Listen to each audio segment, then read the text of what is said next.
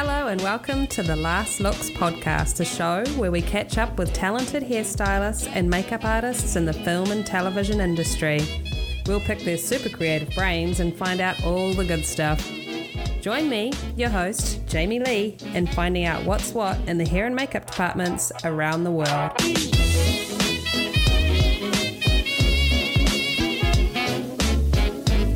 And now, a word from our sponsor. Calling all hairstylists and makeup artists. Would you like to have a strong wig knowledge? A solid foundation to build your wig styling skills on? Would you like to gain the respect of your cast, colleagues, and employers when it comes to wig work? And feel more confident in knowing how to handle, style, and apply wigs? Well, do we have a treat for you? Introducing Last Looks Workshops. Come down to Beverly Hills and join Jamie Lee and Rob Pickens in the Last Looks Workshops experience. Spaces are limited, so be sure not to dilly dally. For more details, visit lastlooksworkshops.com.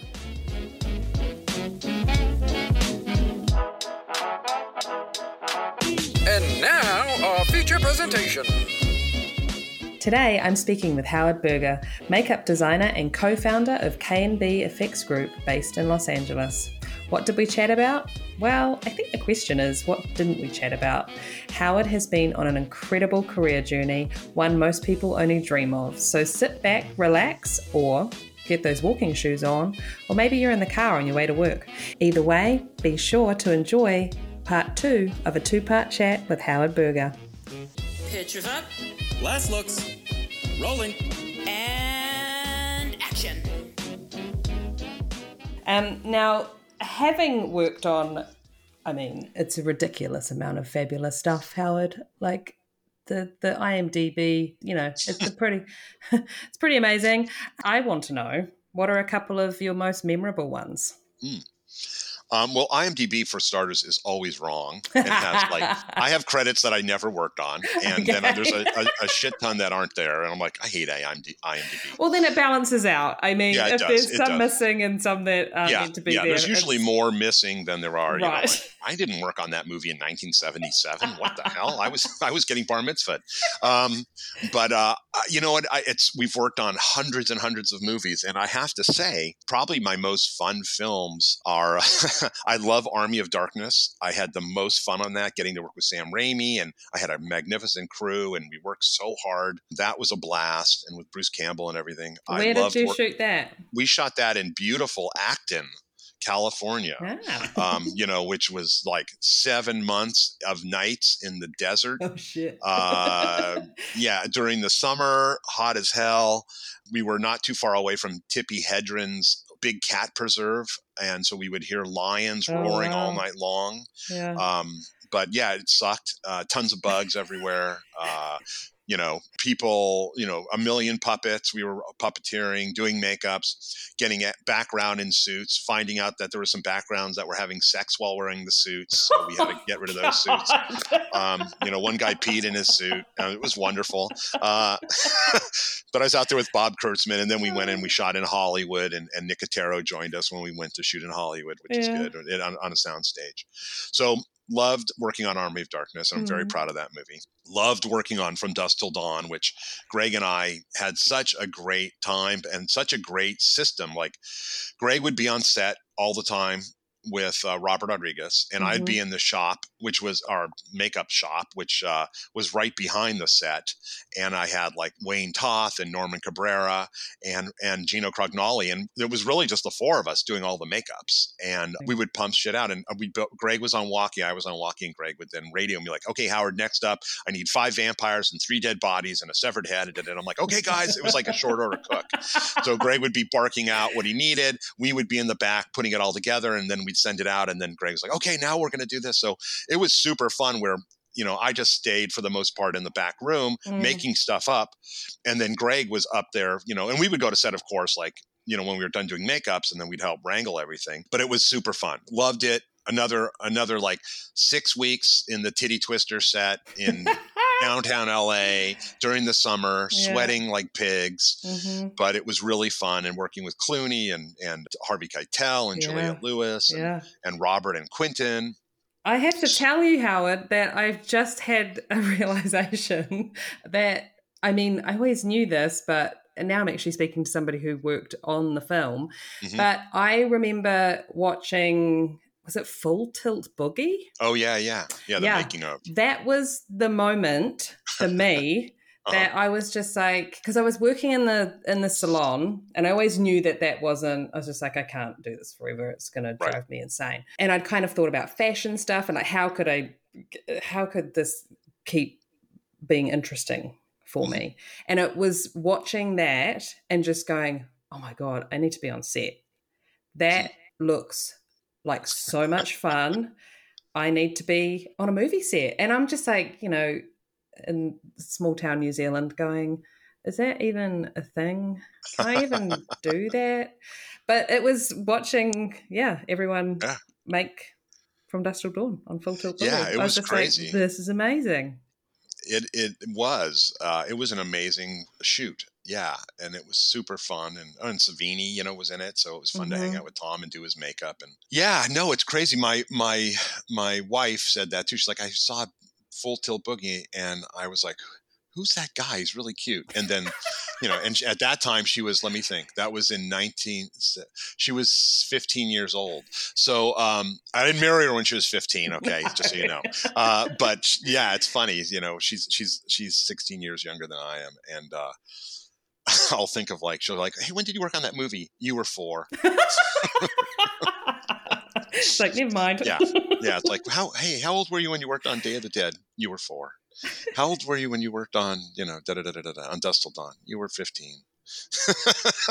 so, um, but uh, yeah, no. So so Dusk Till Dawn, and then um, I loved loved my all time favorite movie to work on was Chronicles of Narnia: Lion, Witch, and the Wardrobe, and, and and that was magical because I I felt like it truly was very parallel to the book. Like you know, I got to go through the wardrobe and live in Narnia for a year and a half, and yeah, it's pretty magical. and then it yeah i was king of i was king of narnia and then i came out and and, and it sucked and i wanted to go back to narnia um, but we had such a great time and k and b did such a great job and we were super busy because nicotero was doing sin city and land of the dead at the same time oh, and, far out. and i remember we were both 12 hours apart Mm. and he was on on um, he was shooting in Toronto with George Romero Land of the Dead. So Oh, we would talk to each other every Sunday, and it Mm. would be like twelve because they were shooting nights, twelve midnight his time, and twelve in the afternoon in New Zealand. Mm. And that's the other thing too. I got to go to New Zealand again, and uh, which I love, and it's my all-time favorite country to to work in and visit. And I can hardly wait now that the now that they're opening up again. I'm going to plan a trip to go visit everybody. Oh, you and me both. Oh God, I, just, I love it. There It was I had the most fun ever. Narnia was magical. You know, getting to to work with James McAvoy before James was James McAvoy, and yeah. and uh, got to create all these creatures and these worlds, and really prove that we could do this. That K and B could do this, and and Tammy and I had the best time ever, and it was such a great, great partnership, and and it reconnected us. Not that we were out of connection, but she had gone to New Zealand for what was supposed to be 15, 15 months to work on Rings, and stayed five years Yeah. to work on Rings. Happens to a lot of people. yeah, yeah. You know, it became a resident and bought a house, Yeah. you know, in Welly. And then I'm like, well, the only way I'm going to get her is if I do a film in New Zealand. So I called Mm. her up. I said, hey, I'm coming to New Zealand, and guess who's going to be on the movie with me, Tammy? and um, and so we did the film together. And then, of course, you know, the movie turned out wonderful and beautiful. And it was the first movie I ever worked on that my children, who were very young at the time, could see and, Nice. and visit the set oh, and cool. and so they yeah they were in they were in New Zealand for four months the beginning of the shoot during their summer holiday. Mm. and that was wonderful. And then you know and then to add gravy to the already amazing experience Mm-hmm. you get nominated for an Academy Award and a BAFTA and a bunch of other stuff and you win it all and you're just like holy macaroni. And it's not something we ever thought of. It's not like all right this is going to be our oscar. You never do that. That's that's stupid to do and, and and it's not important it's just nice that something you do is recognized by your peers and it you know even just the nomination is quite amazing and then to win you're like holy crap this is I can't even believe this, you know. But it was a, it's a childhood dream though, because I love the Academy Awards and I would watch the Oscars with my dad every year, and it was magical and wonderful and majestic, and and then to get to go, and I just kept thinking because both my parents passed away decades ago. Mm. And I just was thinking, like, God, if my folks were here, my dad would shit. He wouldn't believe that, like, his No. kid is Oh. up on stage at Yeah. the Academy Awards. And I was like, Ah. this is crazy. You know, all the shit they endured for me and destroying everything. And to the point where they built something outside. They're like, you need to move outside of the house. and I'm like, oh, I'm okay with that. So, like, I had a shack outside that was purely for making a mess. And I just lived there pretty much. You know, it's, it was a bittersweet thing not having them here when that happened. But, but I know that, you know, hopefully they, you know, maybe they know or they don't know. I don't know. But, but, uh, anyhow, it was a childhood dream and it worked out great. So, so yeah, so Narnia, I loved working on Hitchcock with, with Tony Hopkins. Mm. That was a blast. And then I, another gravy situation when I got nominated, which was wonderful. And, and that was a fun period because Tammy was on the ticket for The Hobbit Yeah. with with Rick Rick, and Findlater and yeah and um, uh, Peter King, and so it was fun to go through all that with Tam, even though we were on opposite films. Yeah. Ultimately, uh, Les Mis won.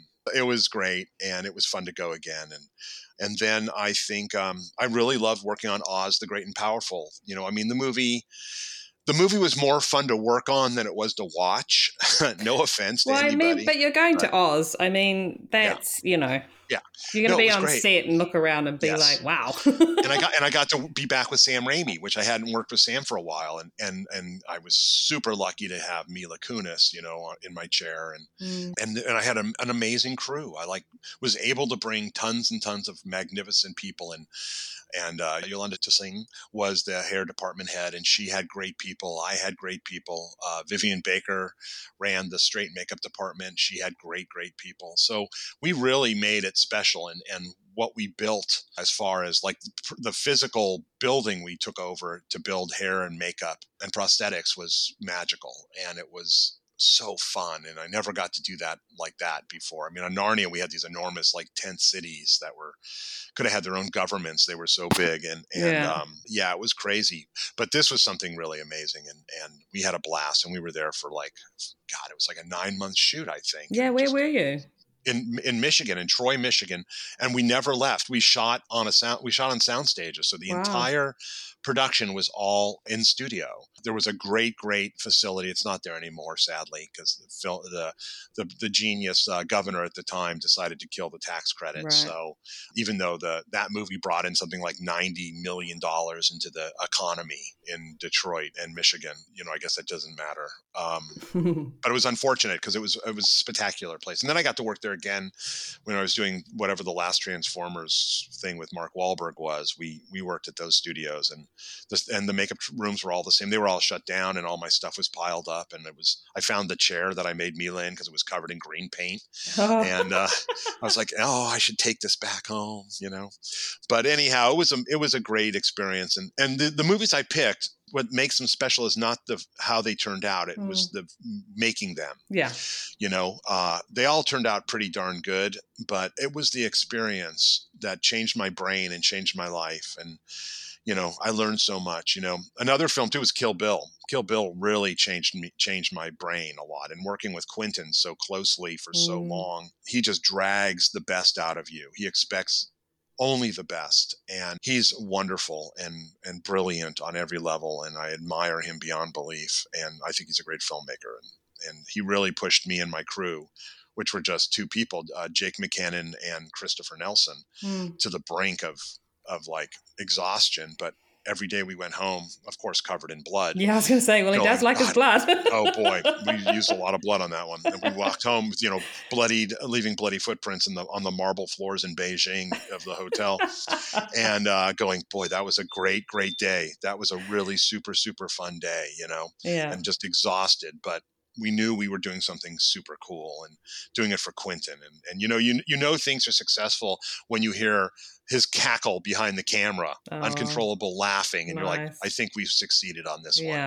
So, but those, those are films that are very, very dear to me and mean the world to me. I mean, I've, I've had great experience. I was very lucky to work with Seth MacFarlane on three seasons of the Orville hmm very, very, very tough, difficult project for a number of reasons. But ultimately, Seth is such a great guy and so smart and so inventive and artistic and funny and kind and and just really knew how to do it and i got to employ hundreds of people through those seasons uh, yeah, 706 cool. makeup artists and we hired a lot of hairdressers uh, which was great i feel like i at one point i think i added up like 200 people we had hired on one season Oh, far out. overall and i was very proud of that and um, so when i forgot to report something to the union and i got a call i just said hey by the way i hired 200 members so the production office must have been like, more start paperwork? Oh, yeah God. oh yeah that was crazy well yeah and i just i had it literally piled high and my assistant would like you know before on their first day because i always set up everybody's station everybody gets a name plaque on every show so they know where they're going i like to decide where people are sitting because then i don't get clicks you know like well let's all sit together and da, da, da. i'm like no no no you're going to sit over here and you're going to sit over here and you, this is how i've arranged it and then here's all your stored paperwork and then there you go you're ready there's no and, and it works out great i love i love the organization aspect of it too so it's Yeah. i feel good about it Is that part of your just being a department head? Yeah. Yeah. Oh yeah, absolutely. I mean, I'm, I find I'm a very organized person. I'm very systematic about things. I, I have OCD uh, regarding things like that. Like it's got to be like da, da, da, it's got to be like this, and I want it like this. And I, you know, I have a very specific way. And all my keys are always like, you don't give, you're not letting me do enough. And I'm like, I got it. Don't worry about it. Don't worry about it. I this is I love doing it. I'm not doing it because I'm you know being a martyr. I'm doing it because I have a specific way I like it done. So, but I I make sure it's all. That's why I get there early. Get it there an hour early to make sure everybody's good. Or, you know, I always push. You know, if we're gonna have a big um like a bullpen day, I, I really pressure production and I work with production and like, okay, there's going to be 30 additional makeup and hair. I want these stations set up two days before. We need to get everything ready. When they walk in, it's got to be 100%. If it's not any of this like bullshit I've seen where, you know, people walk in, they don't know what they're doing. They don't know where anything is. Their, their department head hasn't really set up anything or, you know, and I'm just like, oh my God, this is insane. So I make sure it's a thousand percent. I make everybody's name tags, you know, big things that have the logo of the show. And at the end of the show, they take them, they can take them home. I've had some people take them home on the first day and then they come mm-hmm. back and they're like, where's my name tag? I'm like, you took it home. So do it again. You're not going to get hired back because you're not allowed to take your name tag till the end of the show.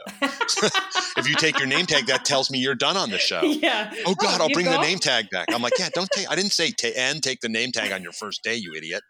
So Oh, people will take whatever's not glued down sometimes. that's for sure. And, I, and, I, I, and I've and I've had to make it a really strong point with everybody because social media, of course, is a huge, huge issue. And I'm like, Mm. you are not allowed to. You do not have permission to post anything about the show or photos. And I said, and when the show comes out, guess what?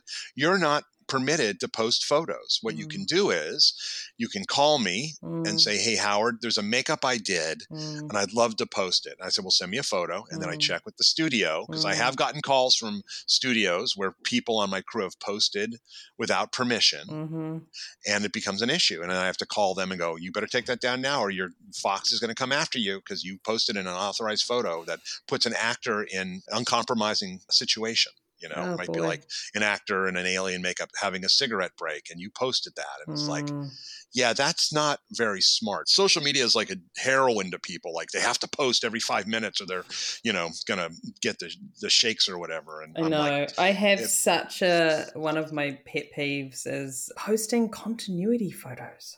oh God, worst. And Yeah. I, uh, you know, there are times that yes, everybody's okayed it, but please put that in the in the in the section underneath the information section to be like, you know, I have clearance to share this image. Yeah. Because otherwise, those who maybe don't know better and should know better, um, just scroll through their phones and find continuity photos to post, and it's just like that actor that you've taken that photo of was under the impression that that was for your continuity, that that was going to go in a folder somewhere, and that's as far as it was going to go. That you need it to match you know, for the next day, whatever, whatever. They don't think that you're taking that photo to then post it on social media for the world to see.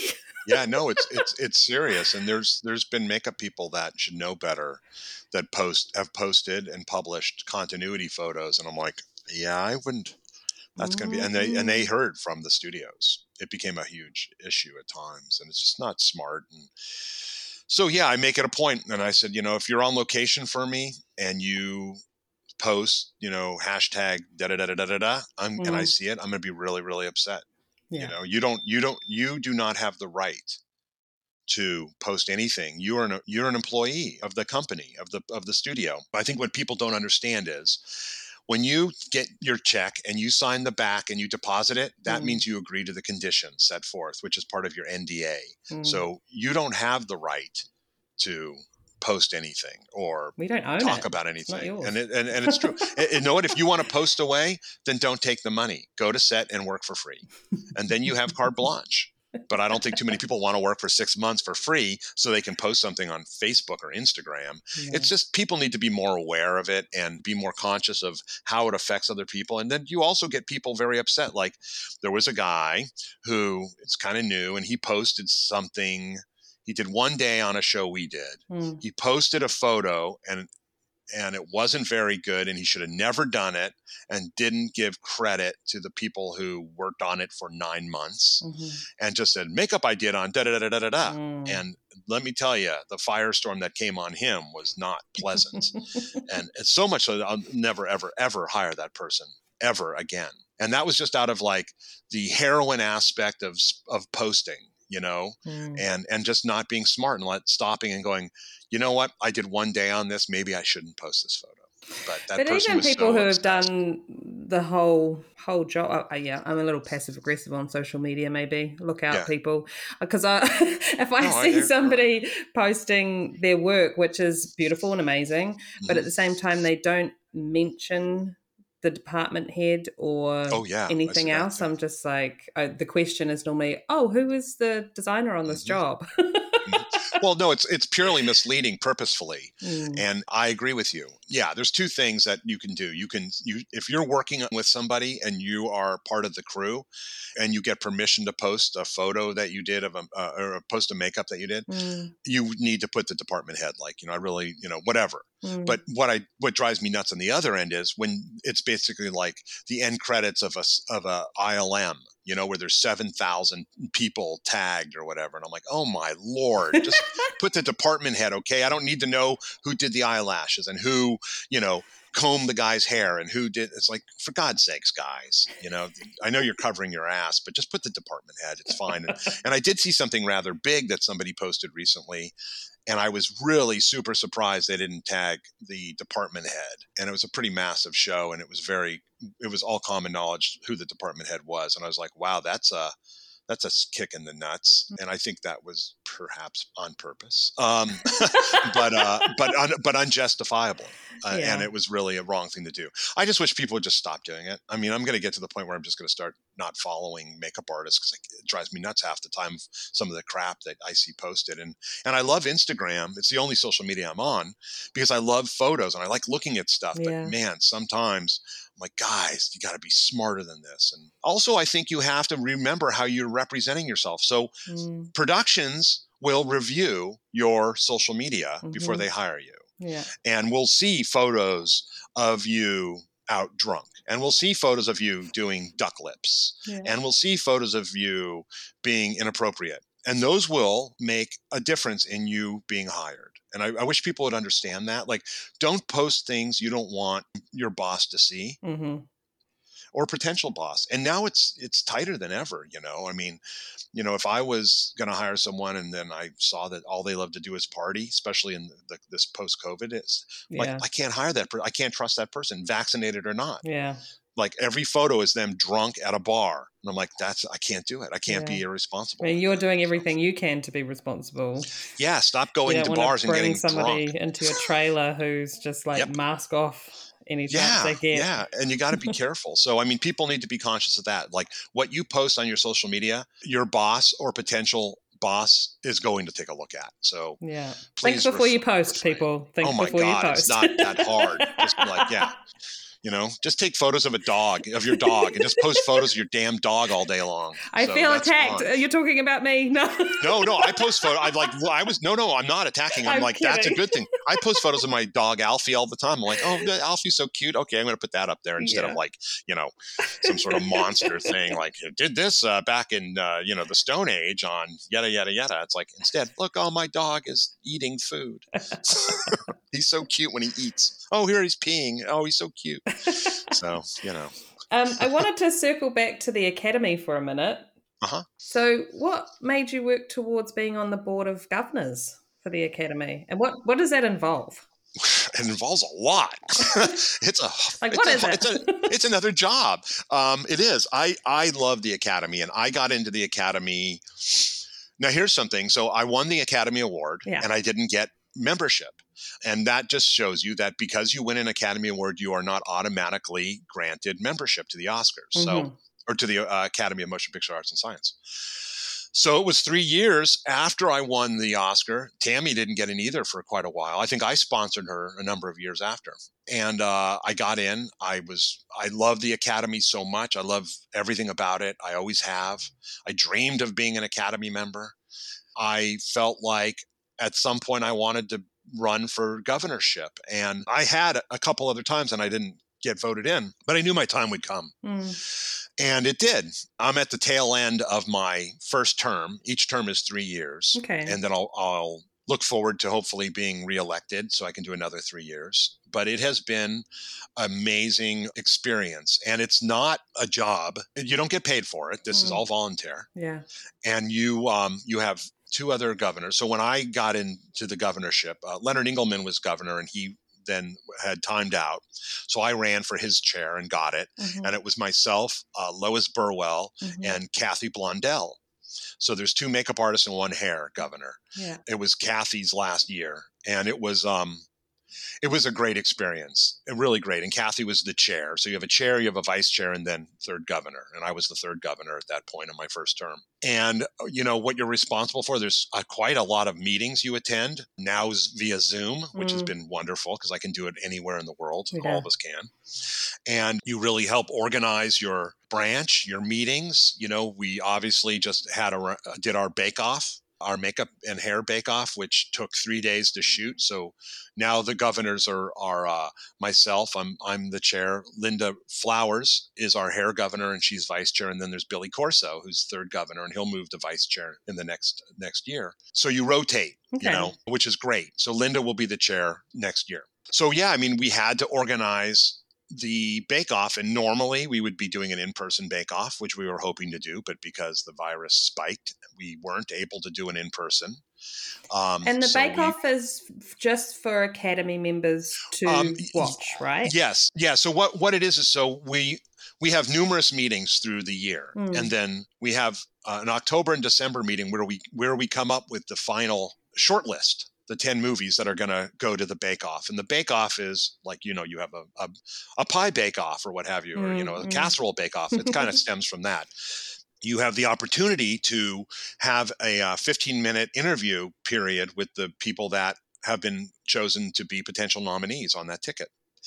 And so that's what we did. So Linda, Billy, and myself interviewed all the artists for each of the 10 films individually. And not, not, eh, eh, yeah, we, we interviewed them per film. So what, we didn't interview them individually. We interviewed like for Dune, it was Love, Eva, and Donald Mowat you Mhm. know and then we'd interviewed it so but because everybody's all over the universe and even billy's in london shooting a movie we had to coordinate all our time. So we did like one sunday and then we did a saturday and a sunday. They're very long days. It takes a lot and we're very lucky we have we have a, a liaison at the academy. His name's tom Oyer, and he's been with our branch for a long time and we couldn't do it without him. I always say he's the fourth governor Mm. because he's he's invaluable to us and to the academy in my opinion. And um anyhow we you know we it's it's a lot of work you know? It's like I, I feel like i have i go to more meetings than i ever thought i would.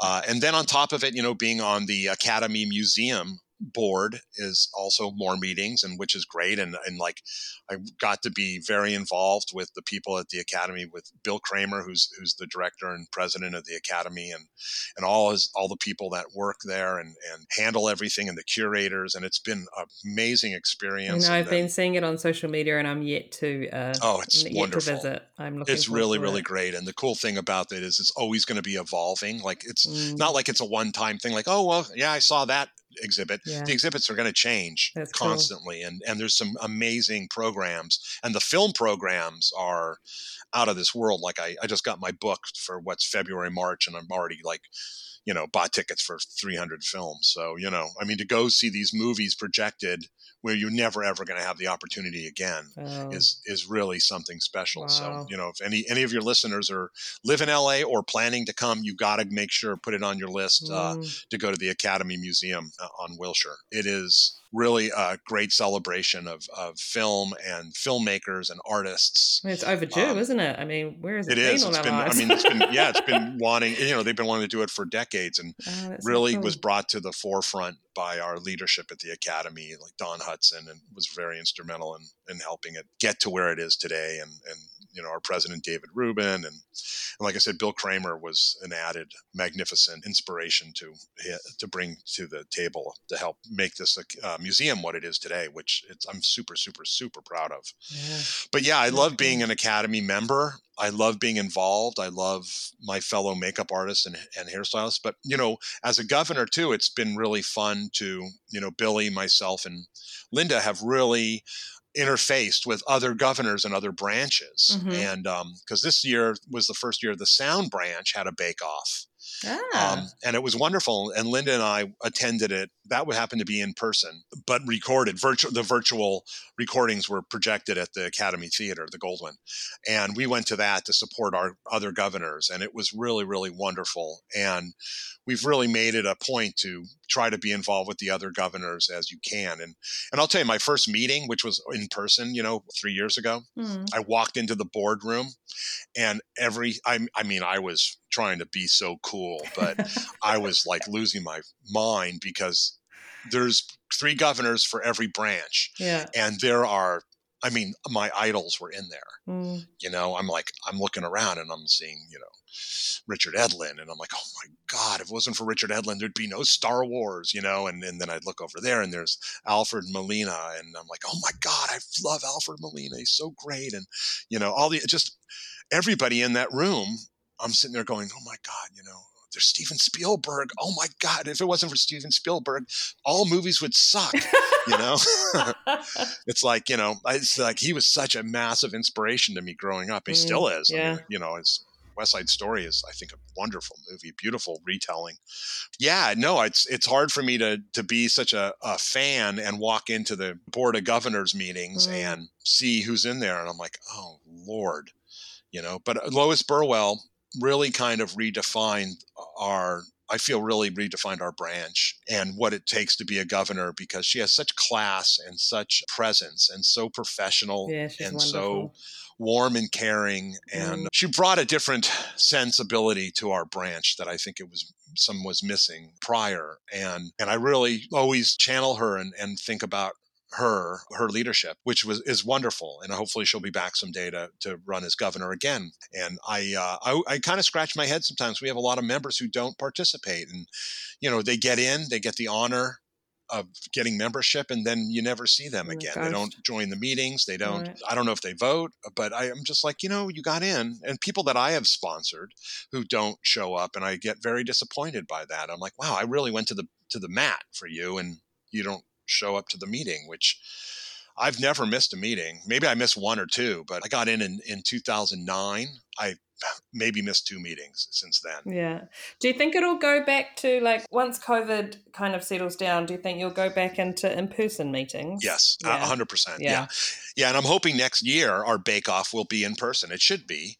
You know, I mean, we were so close and then this Omnicron you know, Right. raised its ugly head. And and a lot of our members are older, and I think that we decided to. I'll just be smart. Bill, Bill, Linda, and myself Yeah. made the conscious decision to not do in in, in person, hmm and we were going to save it for another event, hopefully Yeah. coming up soon. And so once that bake off happens and uh, Mhm. the members can view it, Yes. then they vote on their five. Five. That's correct. Yes. So, so yeah. So the, we do the bake off. It, it it goes live, you know, and you vote. The members of the makeup and hair branch vote, and those are the five films that will move forward to the Academy Awards. Okay. And then it's opened up to general uh, membership. So then I think we, there's like nine or ten thousand members now, and that uh, virtual bake off will be trimmed down to the five films and Mm. put onto the screening site, Right. the Academy screening room, and then everybody can watch it. You know, that's Oh, an that's acad- cool. a voting Academy member. So that they're the whole thing is it's about educating because so many times there's obviously listen there's craft categories Mm, that people in our industry don't know anything about. Mm. Sound was one of them. That's why I think it's so important to have the sound branch bake off.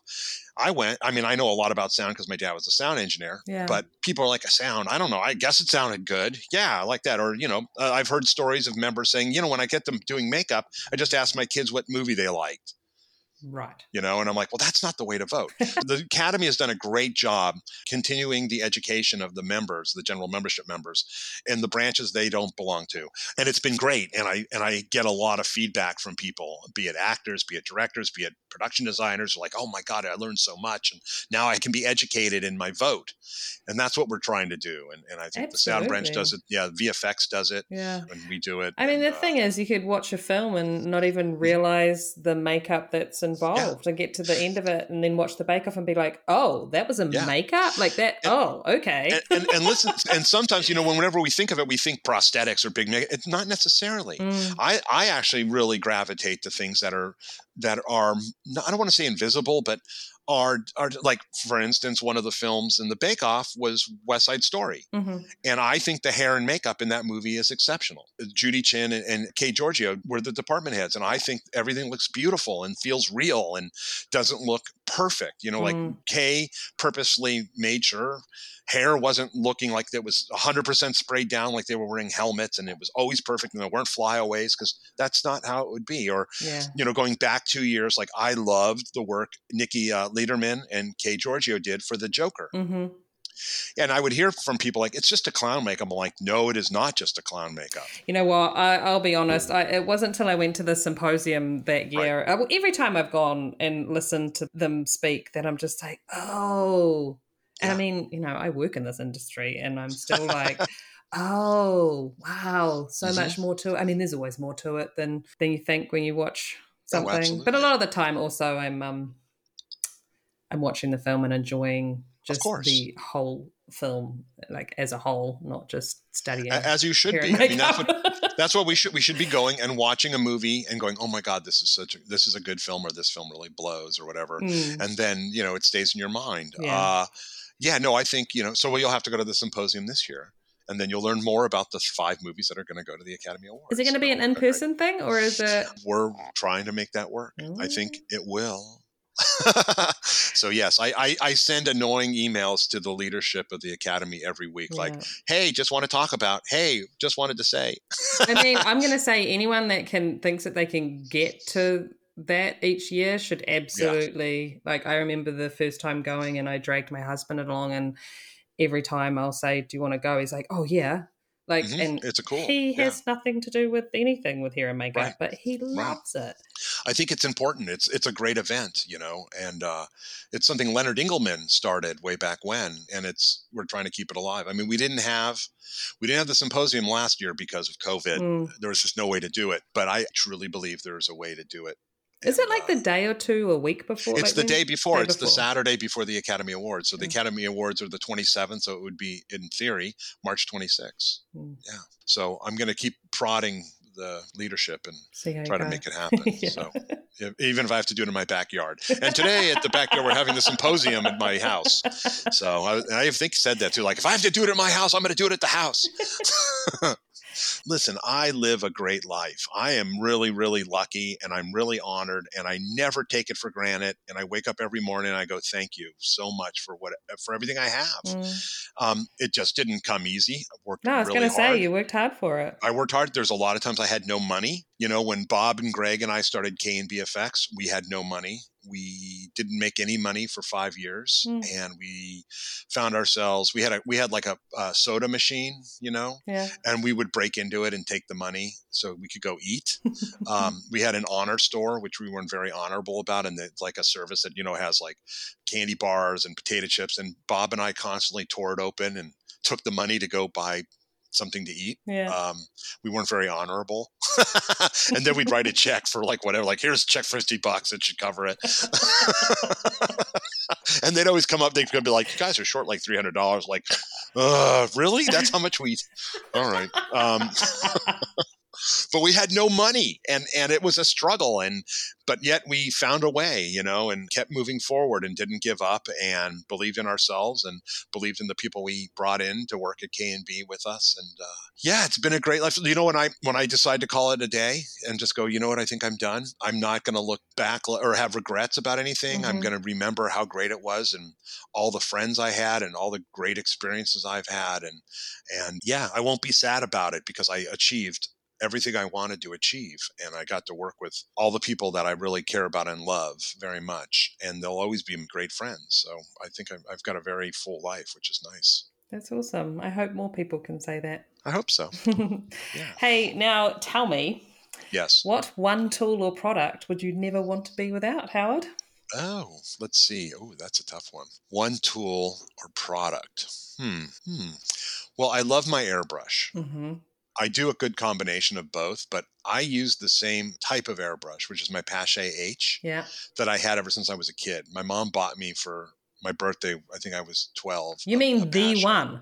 No, no, not the one. Oh, I had I the one. hang no, no, no. I had the one for forever until I just dropped it so many times it just stopped working. Oh, Yeah. But but I did find every time I drop my airbrush, it works better and better. You know, and I'm like, this is working great. I love my H airbrush. I know I've I've hired people who come with a case of airbrushes, and there's like 300 different Iwatas Mm. and all this, and they don't know how to use one of them, but they have them all. Mm, And I'm like, well, why don't you just have a H? You know, because that seems to be pretty good overall. it's you know, all rounder. Yeah, yeah, and uh, and and it's just what I prefer. It's like Alien. Like, really? What about this is a four hundred dollar Iwata? I said, well, I kind of like my eBay sixteen dollar Yeah. Paasche H that Garrett Immel found for me. And and there is a difference actually. There's the new H's which I don't like, and they have like a a darker red uh, handle. Mm-hmm. You have to go online, like eBay or whatever, and it's like a cadmium red. It's a light red. Those are the ones. Those are the older ones, and they work differently. They're they're they're machined differently, and they work really really well. And you can do great splatter with them, and you know. But I, I like to do a combination of stuff. But anyhow, I love that airbrush. That's it. It's yeah, and uh, yeah, and I use all different products. I mean, I've been approached over and over again by companies like, "Would you exclusively use this?" And I'm like, "No, I can't because I don't exclusively use anything. I use like I'll use this like you're palette. an and I'll- artist. How do you ask? I do. I just have all the shit on my table. I'm like, you know, and then every time somebody will turn me on to something, like, you know, Tammy's like, you should try this base, It's, you know, Mm. Armani base. And I'm like, oh, I love that base. Okay. And, you know, but maybe I want to do this and I use, you know, Laura Mercier on this person or Mm, I can't I can't commit to one thing, you know. It's like saying, you know, I just use this this shampoo only, you know, Hask shampoo. It's all I use. But uh, you don't, you know, you mix it all up. And but I would say yes, my my my Paasche H old, probably made in the '70s, works absolutely wonderful. So yes, brilliant. I love it. there you go. And who would you like to hear on the podcast? Oh wow. Well, let's see. Who would I like to hear on the podcast? Know what? Uh, have you talked to Nick Dudman? No, but I've been trying. Nick, Nick, Nick is like the busiest guy on earth. Yeah, that's but probably why uh, I'm still trying. yeah, Nick is awesome. I love Nick Dudman. What a funny guy. What a great guy. What a brilliant artist. You know, here's a guy that spent 10 years of his life working on Harry Potter and Mm. just created so many magical things. And, and, uh, you know, to me, Nick should be a household name. I would also say one of your, your, your fellow countrymen, Richard Taylor, um, who's also a very difficult guy to get a hold of at times. But Rich Sure. is pure brilliance. I was the very first makeup artist Richard ever met. I was over in New Zealand working on Hercules, the legendary journey. Yeah. and and I met Rich, and we became fast friends. what was he doing uh, then? He was working on Hercules as well. We they kind of split it up. So like K and B did a bunch of stuff, and then Rich did a couple things. But what was he doing? What was he doing on that show? Yeah. he did. There was a giant. They had this guy named George who was literally a giant. Mm. And Rich did a, a giant makeup on him, and then he did some miniatures. I remember he did like a sea serpent miniature, Okay. and uh, some other stuff. And so it was Wayne Toth, Brian Ray, Bob Kurtzman, and myself. We uh, became fast friends with Richard. And one weekend we went down to Wellington Mm. and we hung out with Richard and we met his his wife Tania.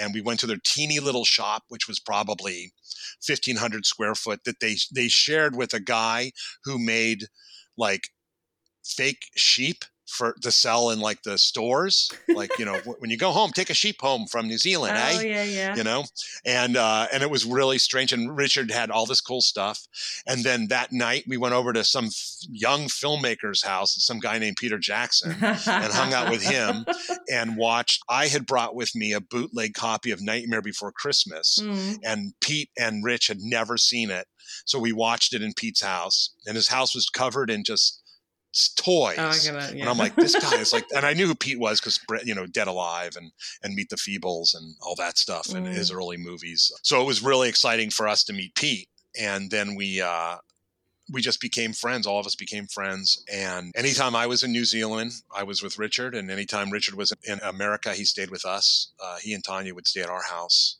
And it just there were parallels between us that we both started our companies at the same time. We both, you know, loved this so much. I mean, Richard, I mean, Richard grew up in, you know, in, on a farm in Wellington, or not in Wellington, in Auckland, outside of Auckland. And his father was an engineer for Air New Zealand, and his mother was a farmer and raised these cattle.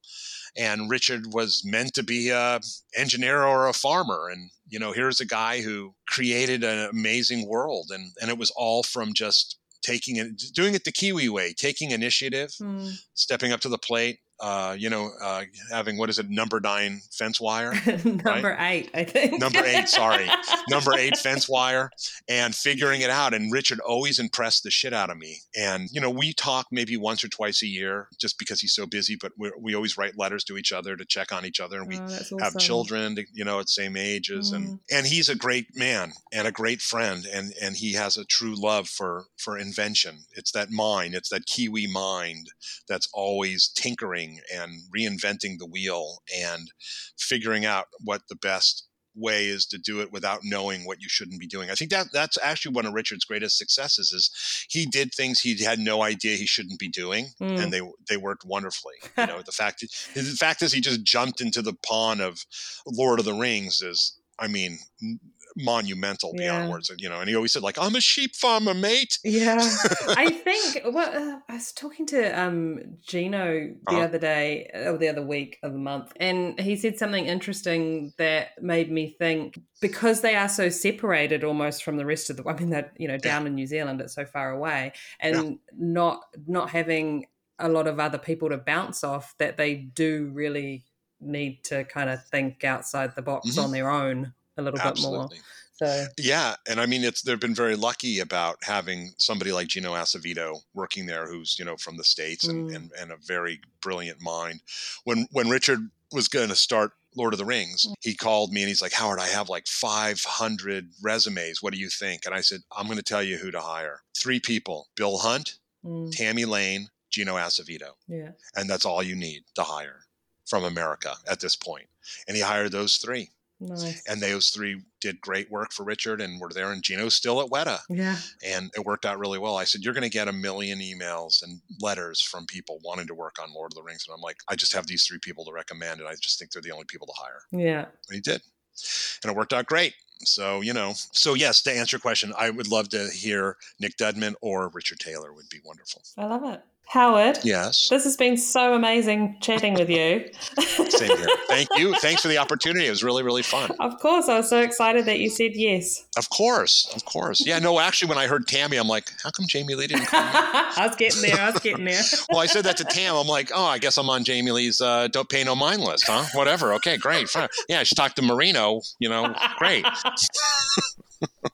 You know, gotta give some other people a chance. Oh, I know. Believe me, I think it's great. I love it. I love it. So yeah, no, they're all great. Great. I've listened to a bunch of them, so it's Oh, always yay. always fun. It was funny listening to Tammy's, and because she's talking to you, I heard her her New Zealand twang come out a couple times, which so does, funny. which happens sometimes. If she's, it's just like it's like through osmosis. If she's near somebody or talking to somebody who's Kiwi, yeah, um, she starts to get a couple twangs. it's so funny. I didn't notice. I'll tell you what, Yeah. though, when I was talking to Tammy, it was incredibly difficult because we had a huge delay when Mm. we were talking. Like she was um, at her place at the lake, and I Oh, don't yeah, know, terrible. uh, yeah, Wi-Fi, and uh, so I would say something, and then there'd be like the silence, and then Yes. Yeah. like, oh god. yeah, it's the word. It's the words. I think there's like a muskrat running on a cage that powers her internet. There, it's the worst. I always like, listen, don't call me from the cabin. Go to go into town and then call me. I can't do this. It's awesome. Well, thank you Yeah. so much, Howard. Thanks, Jamie. It was great.